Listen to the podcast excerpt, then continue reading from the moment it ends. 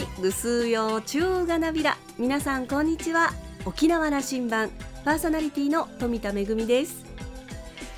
旧正月が明けて沖縄では2度目の明けましておめでとうございます。という挨拶が交わされました。海んちの町糸満の漁港ではカラフルな大漁旗がはためいている様子。全国的にもニュースになっていましたね。旧正月が明けて桜も咲いてそしてサトウキビの収穫の本格的なシーズンも迎えています。あちこちでサトウキビが収穫されて山のように積まれていたりまたそのサトウキビを満載にしたトラックが行き交う様子季節は巡り春の訪れも近いなと感じています。さあ沖縄羅針盤今日も5時までお届けいたします。どうぞお付き合いください。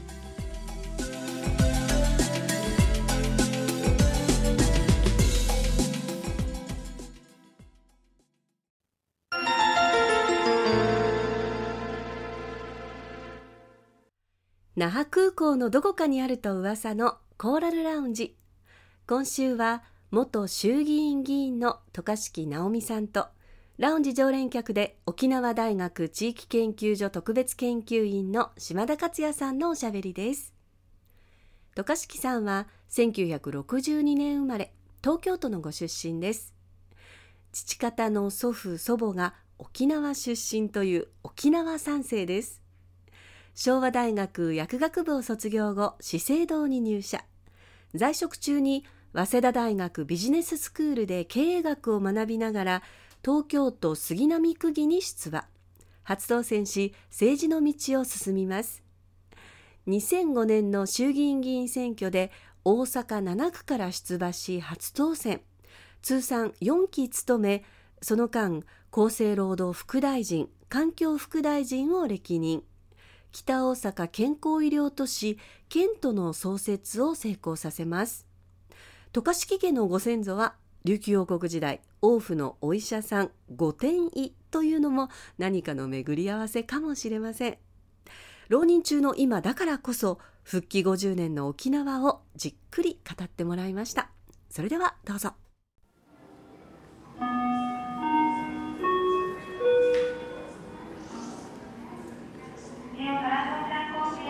沖縄のこの15年どういうふうに見ておられた？東京から、まあ、一言で言うと私にとっては残念、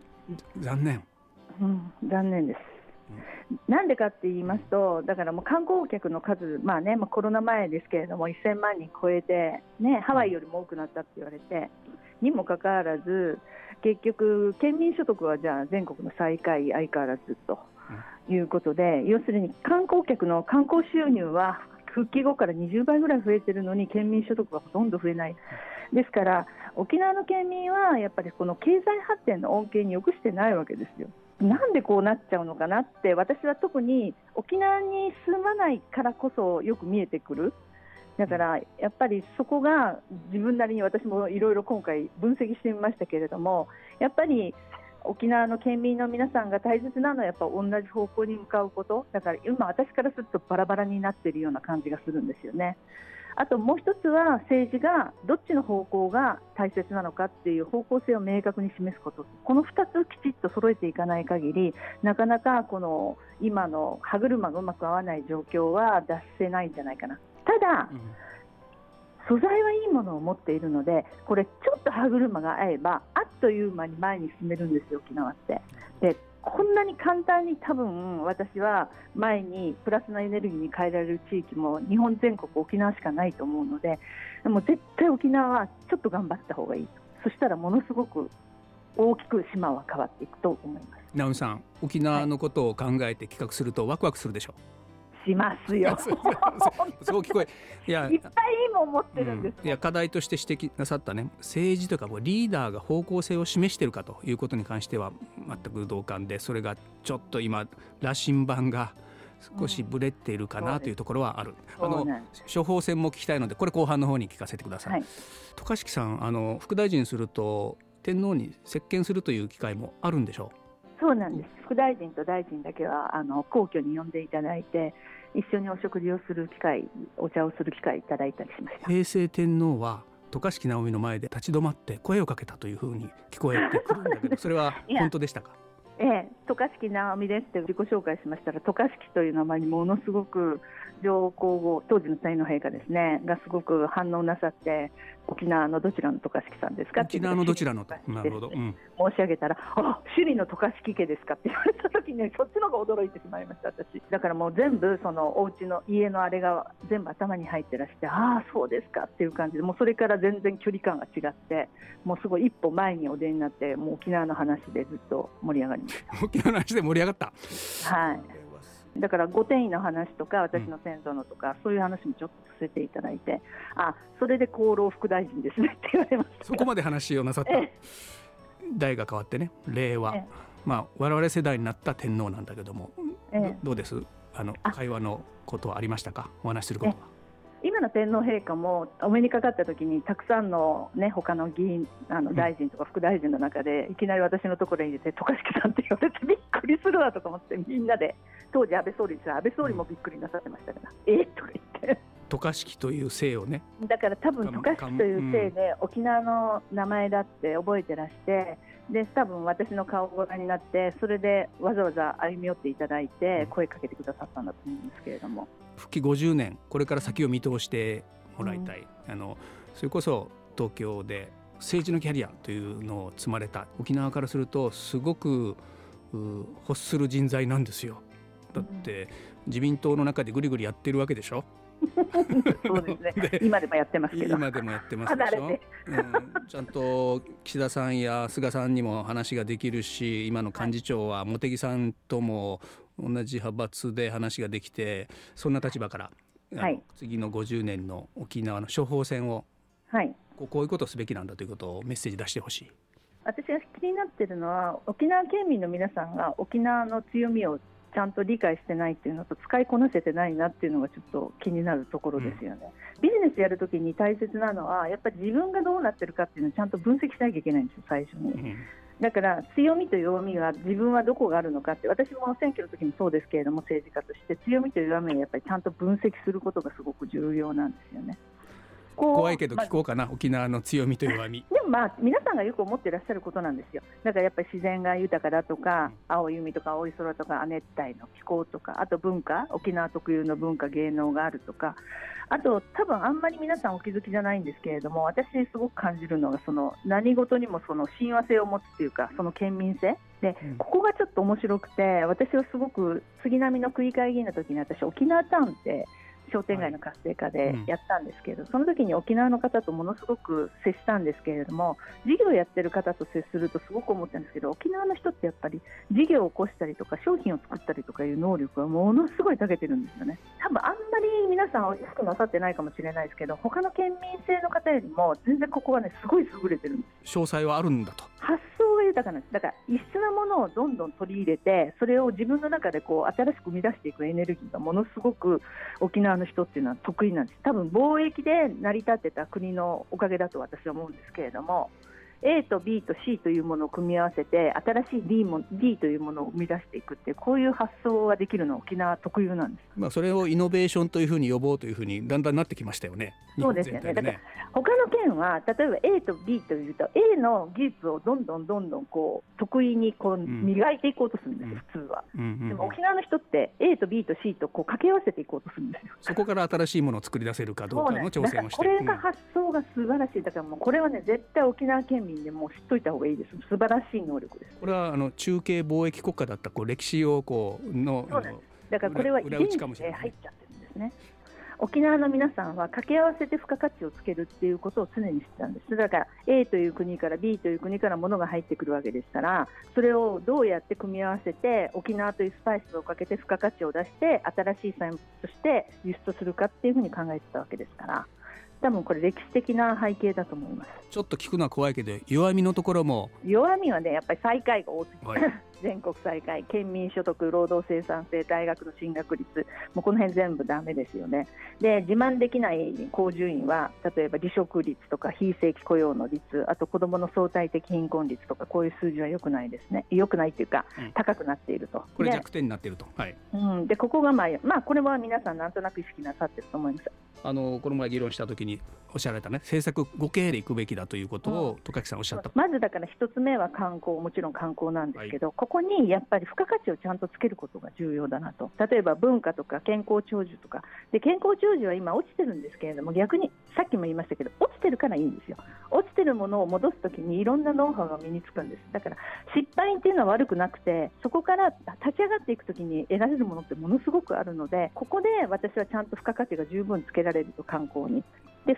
つ目が環境ですね。これは環境を良くするということで、ちょっとあの沖縄の欠点は、実は石炭火力発電なんですよ、ほとんど。うん、でこれは結構危なくて、今後、世界の動向を見ると、もうご存知のように石炭使う国ってもうみんな嫌われてるわけですよ。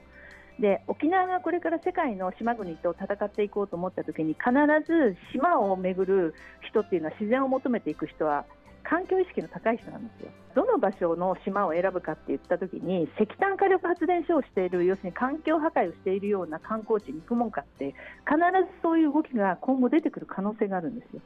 なので観光で食べていこうとすればするほど、むしろ石炭火力発電、沖縄もだんだんウェイト減らしていかなきゃいけない、でもこれ、今から準備しておかないといきなりできないですから、だからそれに早く手をつけた方がいい、特に沖縄の場合は周りが海なので、海からエネルギーを得るっていうことが重要だと思うんですね、波を使ったり、海流を使ったり、熱を使ったりということでいろんな形でその海からエネルギーを取るっていう挑戦をするべきでこれができたらこれ日本も実は同じ状況なので国自体も島国ですから、ですから沖縄で自己完結のエネルギーができたら日本の国もできるようになるということなのである意味羅針盤的役割も十分ここで果たせるんじゃないか沖縄が先行モデルになってほしいと。うん、そうですね。環境ですね。あと健康をやっぱり頑張る。次は教育だ。教育が結構重要で、ここ根っこなので、ここしっかりやること、でやっぱり自然豊かなので、いろんな人材を沖縄に集めた方がいいと思うんです、で今、物理的にどこに行っても仕事ができるようになってきたので、このテレワークをうまく使って、ですね沖縄に人材を呼び寄せて、その人材に今度、県民の人たちから情報スキルをこう身につけてもらうようにサポートしてもらう。えそういう機会を作っていて短期間になるべくですねその情報産業の知識をしっかりと県民が身につけていくこと、そうすると労働生産性も上がってきますので、これは前に出るチャンスが出てくる、だから、まあ、国があの提案しているスマートシティとか、えー、こういったものもですね積極的にどんどん沖縄取り入れていった方がいいと思いますし、これをバネにして、えー、しっかりと経済発展に結びつけていく。この分野、僕、ずっとやってきたつもりなので、また、あのご指南くださいね。あと最後が、うん、もう一つ交通でしょ。ここなかなか言われてないんだけど大事ですよねここはですねもう今のあの車の渋滞はもうね、経済の渋滞も招きますから、えー、ですから、ここは新しい交通網を日本で初めて作るべきだと思うんですね、でポイントはあんまりお金かけられないので、バスをうまく活用すること、でバスをうまく本数を増やしてですねでバスで交通網を作っていくと割と短期間に簡単に交通網公共交通網が充実させられるんですね。でポイントはバス停をいい形にしていくこと、冷房が効いたり、日よけがあったり、椅子があってっていうことで、休憩できるような場所にしていくっていうことで、要するにバス停にいろんな機能をくっつけていくっていうことが重要で、そしてなるべくあのバスを使って生活をしてもらう、そして沖縄の方って今、全然歩かないじゃないですか、暑いから。えー、ですから歩く機会を積極的にまあ増やしていくとただし休める場所はなるべく街の中に複数たくさん、えー、作っておいてあげるっていうことが重要かなという公共交通もこれしっかりしないとそれこそそ環境問題であり健康問題で全部につながる話なんですね。今みたいに観光客にみんなレンタカー使ってですねあんな大渋滞を起こされていても環境破壊もいいところですから観光に来る方もバスを利用してもらうっていうのをスタンダードにしなきゃいけないわけですからバスを便利にしようと思ったら相当政治が力入れていかないところ絶対無理ですから。いただいた時間限られた時間になってきました。最後復帰50年。沖縄積年の課題、安全保障の米軍基地の分を過重になってきたと。これやっぱりもう気持ちがすごくこう重たい部分としてあるわけですよ。高橋さんここにはどう言及する？そうですね、だからこの基地の話なんですけど、アメリカ軍がやっぱり沖縄にいるっていうことはいびつなことだっていうのは私も思います。ただ、大切なのは、これで喧嘩してても意味がないということです。賛成派、反対派、今分かれてよく対立なさってますけれども、これは何にも生まないっていうのも、皆さんももうご存知だと思いますけれども、全く状況は良くならないんです。ここにかけるエネルギーがあるんだったら、将来にかけるエネルギーの方に投資した方がいいです。で、大切なのは時間軸を持つことなんですよ。だから、今、沖縄の基地の賛成だって言ってる人もよく聞いてみれば、未来英語をずっと来ていてもらいたい人っているわけないんですよ。そんなのおかしいの分かってますから、だから結局、みんな同じこと言ってるわけですよ。ただ、今この瞬間に基地をなくしてくれっていう人は、やっぱり今のアジアの状況からすると、それはちょっと物理的には難しいわけです。えー、ですから、時間軸をちゃんと持っておくことで、いずれは米軍基地がない島になるように、じゃあそのためにどういう努力を私たちはするべきかっていうことと、あと国に対してもきちっとものを言うべきだと思うんです。例えば日本国憲法が早く改正して、ちゃんと自衛隊もですね明確に位置づけして、自分の国は自分で守るようにしてくれと、で米軍が出て行ってこられるように、きちっと自衛隊が役割を果たせということをきちっと言うべき。それからアジアの有事の場合、これ台湾問題とか今、北朝鮮からミサイルしょっちゅう飛んでますけど、アジアの有事の時に沖縄県民の人たちがどういう非常事態で対応した方がいいのかっていう、このシミュレーションを早くしてくれと、えー、そうしないと万が一の時に県民の人たちがそこで命を失う最前線にいるわけですから危ないんですね、やっぱり。だからその辺のシミュレーションを国としてきちっとサポートしてもらえるような仕組みをちゃんと作ってくれっていうことは国に対して沖縄から言わなきゃいけないんです。ですから喧嘩してる場合じゃないです、県民の中は。もう早くですね、えー、自分たちの時間軸を持って将来に向かってですねどうやって米軍のない島になっていくのかっていうことのプロセスの階段を一緒に登り始めた方がよっぽど私は効果的だと思います。復帰50年のこの年ですのでねあと50年後には米軍基地、うん、少なくともあの異民族の軍隊がここにあれだけ大勢いるという状況はなくす。この話をする。そしてもう一つおっしゃられたその国にきちっとものが言える関係を対等になると理解でもいい？そうです。対等に言わなきゃいけない。だからその代わり沖縄は日本の政策の羅針盤的役割を担いましょうと。新しい挑戦は沖縄でどんどんやってくださいと。でそれでうまくいったら日本全国展開してくださいよと。だから私たちは羅針盤の役割をするからその分サポートはしてくれと。新しい挑戦するんだから。でその代わりまた言いたいことは言わせてもらいますって言って国にきちっと主張していくこと。特に安全保障の部分は。今日も主張して主張してもらいましたね沖縄県民に向かって。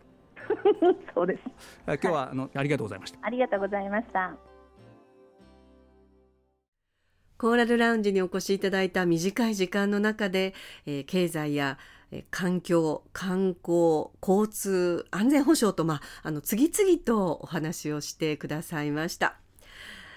復帰50年の沖縄が持っている強み、弱みについても率直に語っていただきましたけれども、えー、この50年で沖縄ができたこと、できなかったことを踏まえて、これからの沖縄の将来像を描いていく必要がありますね。でも、その中にやりたかったけれども、大きな力によってねじ伏せられたり、分断させられたり、意図しない方向へ進められたりといったことが少なからずあったと思います。それをどうしたたかに実現していくかが問われていますね。島田さんはお話を終えて、健康長寿を取り戻したい沖縄にとって、健康医療都市の政策注目したいところです。御殿医の子孫である渡嘉敷さんにも助言していただきたいと話していました。今週のコーラルラウンジは元衆議院議員の渡嘉敷直美さんとラウンジ常連客で沖縄大学地域研究所特別研究員の島田克也さんのおしゃべりでした。来週のコーラルラウンジには株式会社八島組代表取締役社長の八曽秀樹さんをお迎えする予定です。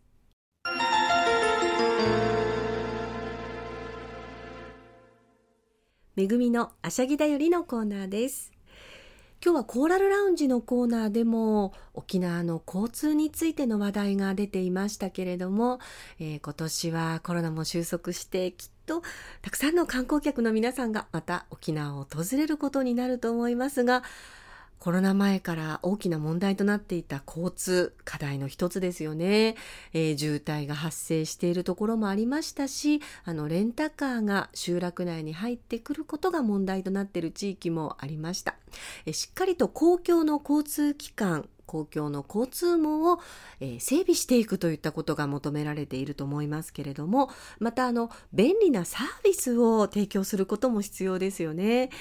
えー、沖縄県では今月1日から観光系の路線バスにクレジットカードなど非接触型の決済サービスを導入する実証実験を始めています、えー、国際ブランドビザのタッチ決済を採用して県内5社のバス車内などにタブレット端末を設置して、えー、サービスに対応するカードとかスマートフォンなどを端末にかざすことで運賃を支払うことができるということです。あの私もコロナ前ですね、えー、国内外の観光地に行った時にこうまあ一回一回こうバスや地下鉄のこう運賃を払うとなかなかねあの乗り継ぎの時の運賃がどうなってるとか 結構こう複雑で、えー、大変だなと思うこともあれば結構ねあの例えば1日パスとか3日パスとか1週間パスとかっていう感じで一度そのパスを買うとこうねあの乗り継ぎも心配せずに乗り放題となっているようなそういう便利なものを利用したこともあります。また中には、えー、交通パスがですね美術館とか博物館とのセット券になっていたり、えー、もしくはこのこういった交通カードを持っていくと、えー、そういった観光施設が割引になったりといろんなこう便利なサービスがありました。コロナ後の沖縄地元民にとっても観光客にとっても便利な交通サービス期待されていますね。めぐみのあしゃぎだよりのコーナーでした。